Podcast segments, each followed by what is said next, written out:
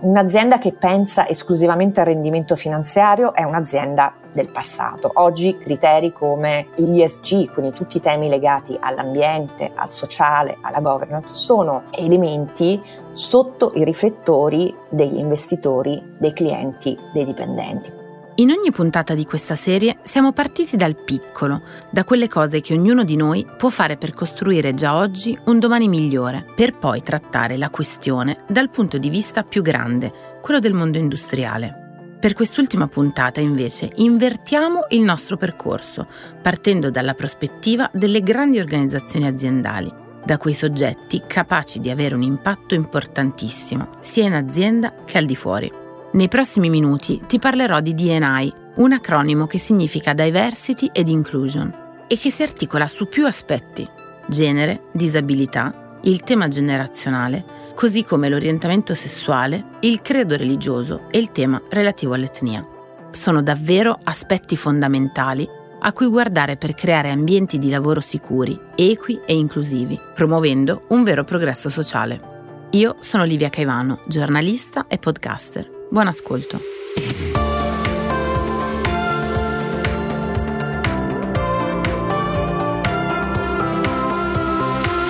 Switch. Cambiamo oggi per un domani più sostenibile. Powered by ABB. Ma cosa si perde in termini etici ed economici chi non si occupa del rispetto di tutti all'interno della propria azienda o organizzazione? Proviamo a rispondere a questo interrogativo insieme a Flaminia De Romanis, responsabile Academy Valore D, la voce che hai già sentito in apertura di puntata. Valore D è un'associazione di imprese che dal 2009 lavora per promuovere la cultura aziendale inclusiva e la parità di genere. Conta un network di 330 aziende. Dottoressa De Romanis, grazie innanzitutto per aver accettato il nostro invito.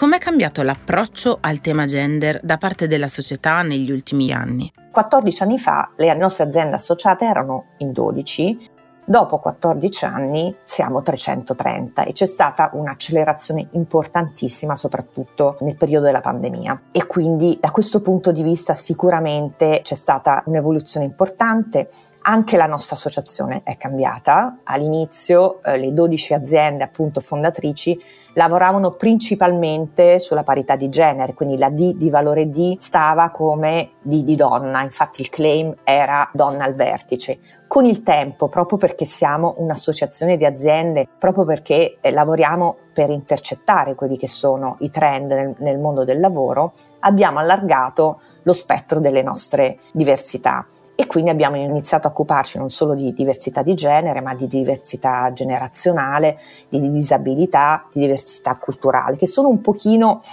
il caleidoscopio delle diversità che si vede de- nelle organizzazioni. Negli ultimi anni c'è stata una forte accelerazione rispetto all'attenzione da parte delle aziende, delle istituzioni e anche degli individui rispetto alla parità di genere e anche in modo molto più ampio rispetto ai temi della sostenibilità. Oggi la sostenibilità e all'interno della sostenibilità ovviamente rientra la parità di genere, è diventata una vera e propria leva di business. Per fare qualche esempio, i dati Istat dicono che oggi in Italia lavora una donna su due, al sud una donna su tre. Le donne in posizione di vertice nel 2022 non raggiungono neanche il 5%. Dottoressa De Romanis, quali sono le evidenze che emergono dal vostro centro studi?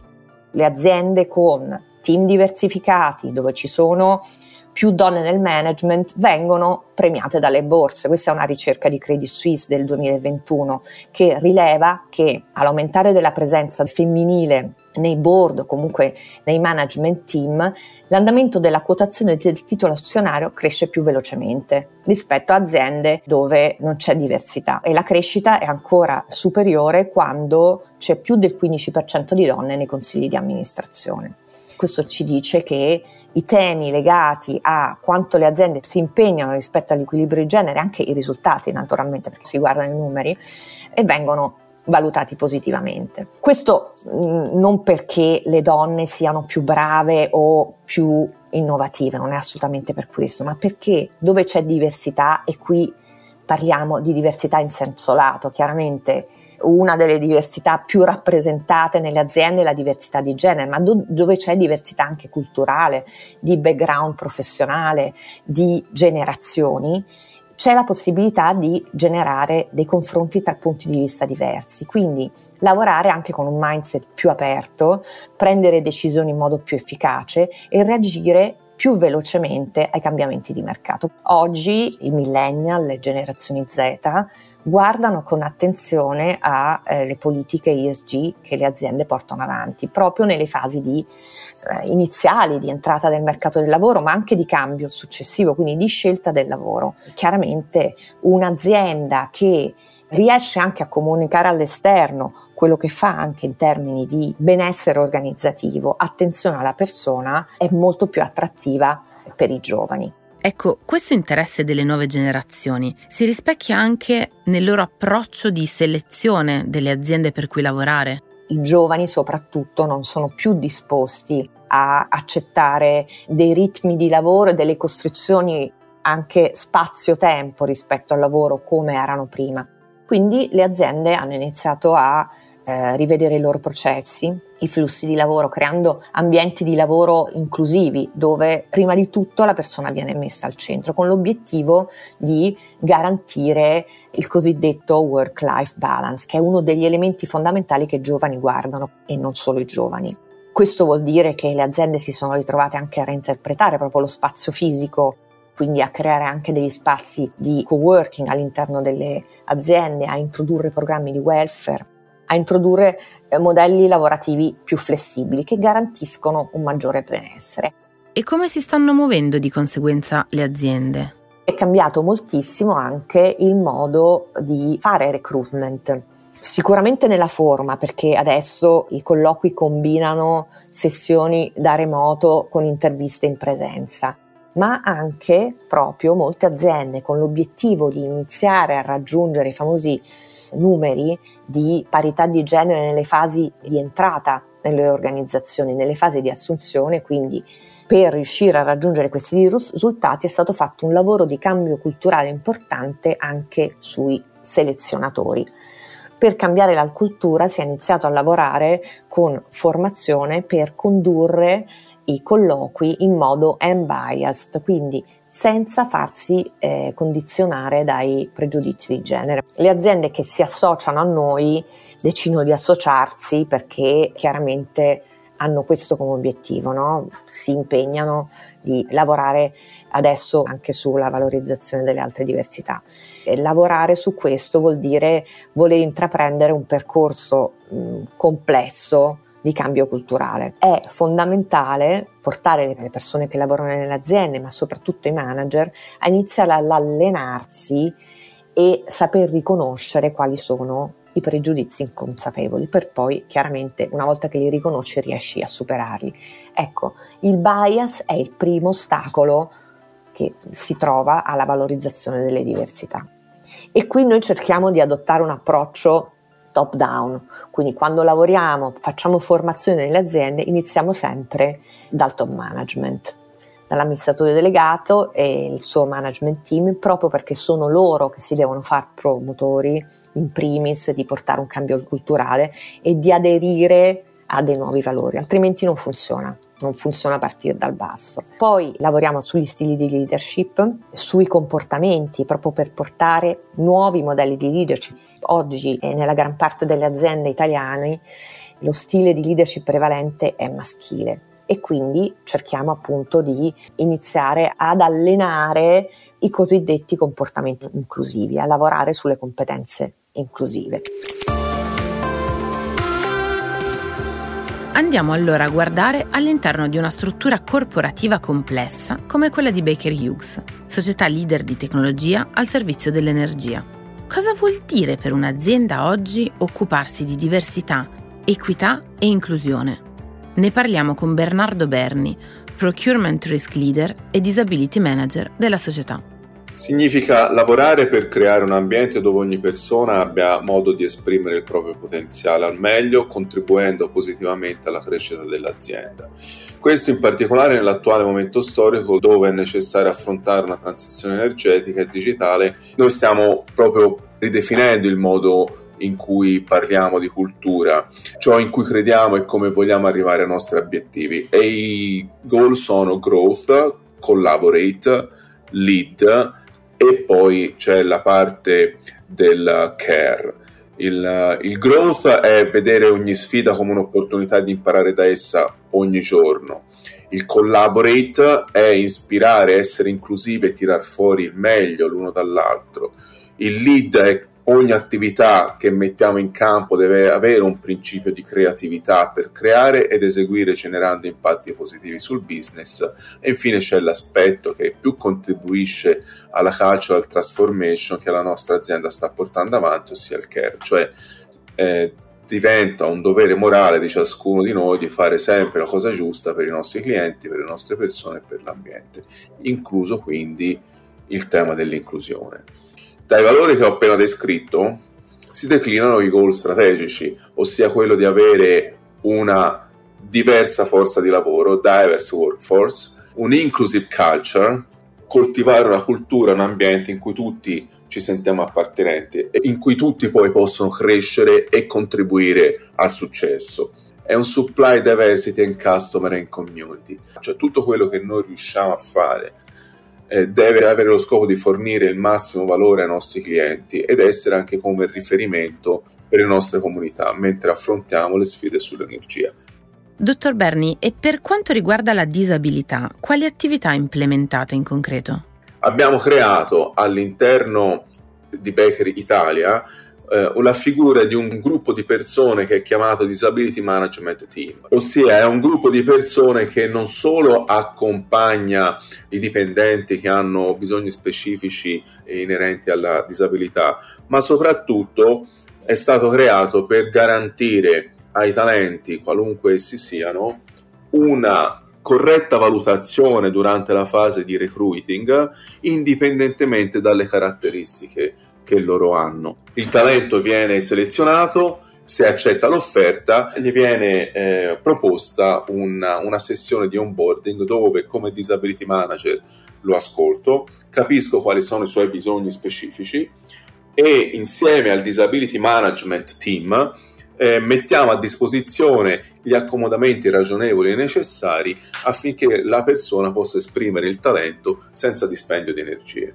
Quindi accanto a questo processo c'è un processo di continuous improvement che porta le esperienze acquisite durante ciascun onboarding, laddove eh, non siamo riusciti a passare attraverso l'universal design, possiamo implementare le esperienze e renderla eventualmente universale e a beneficio di tutte le altre persone. Un esempio classico sono gli accessi a, all'interno di alcune palazzine che anziché essere con le porte a spinta si possono realizzare le aperture quelle in automatico e quindi molto più comode un po' per tutti.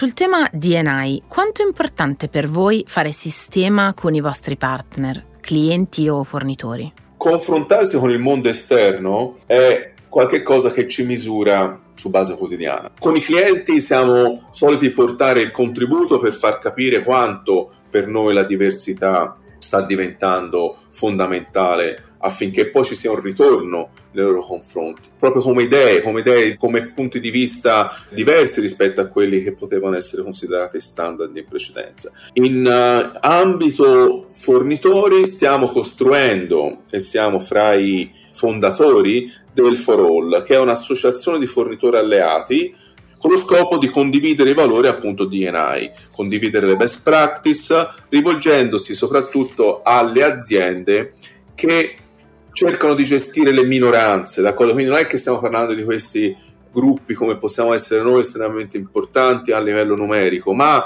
ci concentriamo anche a trasferire questi concetti a fornitori piuttosto che realtà produttive più contenute dove le minoranze possono veramente fare la differenza e la filosofia DNI può essere effettivamente un elemento di svolta. La connessione con le terze parti è sinonimo di crescita, è sinonimo di sviluppo, è sinonimo di innovazione. Ecco, qual è l'approccio delle nuove generazioni che magari si affacciano al mondo del lavoro per la prima volta? Le nuove generazioni sono molto aperte verso le dinamiche di inclusione in quanto le considerano parte del loro environment. Il loro contributo è fondamentale non solo per avere un approccio inclusivo oggi, ma per avere anche una visione per il futuro non solo prossimo, ma anche eh, diciamo di medio e lungo termine. Ecco che abbiamo costruito rapporti solidi con il mondo universitario, stiamo cercando di costruire rapporti solidi con eh, il mondo della scuola secondaria superiore, stiamo partecipando a sessioni di mentorship con questi giovani, di modo che aperti alle domande eh, che loro ci fanno, possiamo anche non solo dargli, dare loro delle risposte, ma prendere degli stimoli per preparare il campo. Inoltre c'è un team recruiting focalizzato che porta avanti iniziative eh, per introdurre nuovi talenti con sensibilità verso il mondo Pride. Tra le società che collaborano con Baker Hughes e Valore D c'è ABB, società multinazionale con sede a Zurigo e oltre 4.500 dipendenti in Italia. Per ABB l'impegno nel sostenere uno sviluppo sostenibile non passa solo dalla riduzione delle emissioni di anidride carbonica o dalla preservazione delle risorse, come abbiamo visto nelle scorse puntate. Un pilastro fondamentale è anche quello della promozione del progresso sociale. È proprio su questo fronte, in termini di inclusività, salute e sicurezza delle persone, che ABB punta a consolidarsi come organizzazione in cui tutte le differenze siano non solo accolte, ma celebrate. Se fino a qualche anno fa per diversità e inclusione si intendeva principalmente la diversità di genere, Oggi la discussione coinvolge anche temi quali l'orientamento sessuale, LGBTQ, etnia, generation e abilità. ABB ha creato dei focus group composti da dipendenti che da dicembre 2021 lavorano per identificare iniziative concrete con cui migliorare l'ambiente di lavoro.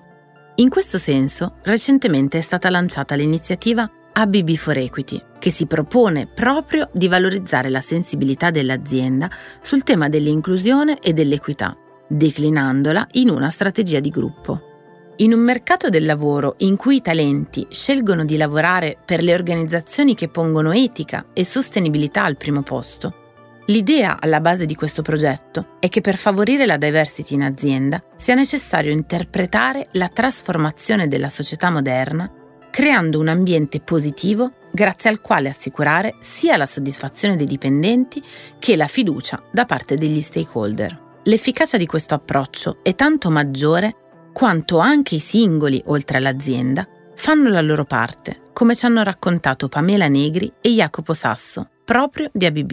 Il tema della diversity inclusion sicuramente è un tema che coinvolge le grandi organizzazioni, coinvolge sicuramente in prima battuta il management, ma anche le persone all'interno delle organizzazioni possono fare la differenza ed essere protagonisti di questo cambiamento.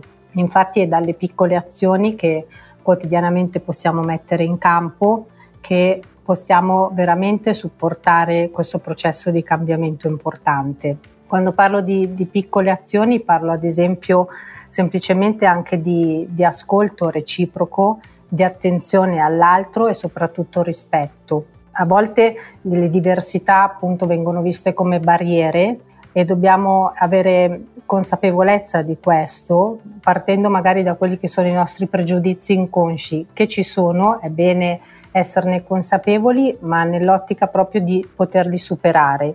E quindi poter accogliere eh, le altre persone proprio con l'obiettivo di valorizzare quelle che sono le unicità e poter essere ancora più forte come, come team, come squadra, in quanto diversità significa appunto valore e questo è un elemento fondamentale per essere diciamo dei team di successo. Credo che sia proprio molto importante mettere le persone al centro della nostra strategia di, di, business, fare in modo che le persone si sentano libere di esprimere anche la loro posizione, il loro punto di vista, senza sentirsi eh, giudicati, anche penso che eh, dalle differenze di ciascuno di noi possiamo trovare dei punti di forza che poi possono fare anche la differenza anche proprio nel business e anche nel modo in cui andiamo a impostare i progetti. In queste sei puntate abbiamo cercato di raccontare la sostenibilità, la riduzione delle emissioni, la preservazione delle risorse, ma anche il progresso sociale. Siamo partiti dal piccolo, dai comportamenti che tutti proviamo ad adottare come singoli nel privato per fare la nostra parte, ma abbiamo anche analizzato le grandi attività delle società che operano a livello globale. In questa puntata conclusiva, invece, siamo partiti dal racconto di valore D per tornare poi con Pamela Negri e Jacopo Sasso all'esperienza del singolo sul luogo di lavoro. Perché nel viaggio verso la sostenibilità è importante ricordare che ogni piccola azione può essere grande abbastanza da generare un cambiamento e che a volte il primo passo da fare è semplicemente quello di rimuovere le barriere mentali che condizionano in maniera scorretta il nostro modo d'agire. Sono Livia Caivano, giornalista e podcaster. Grazie per aver percorso questa strada insieme a noi. Alla prossima!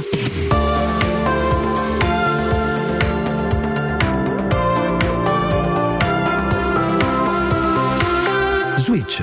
Cambiamo oggi per un domani più sostenibile. Powered by ABB.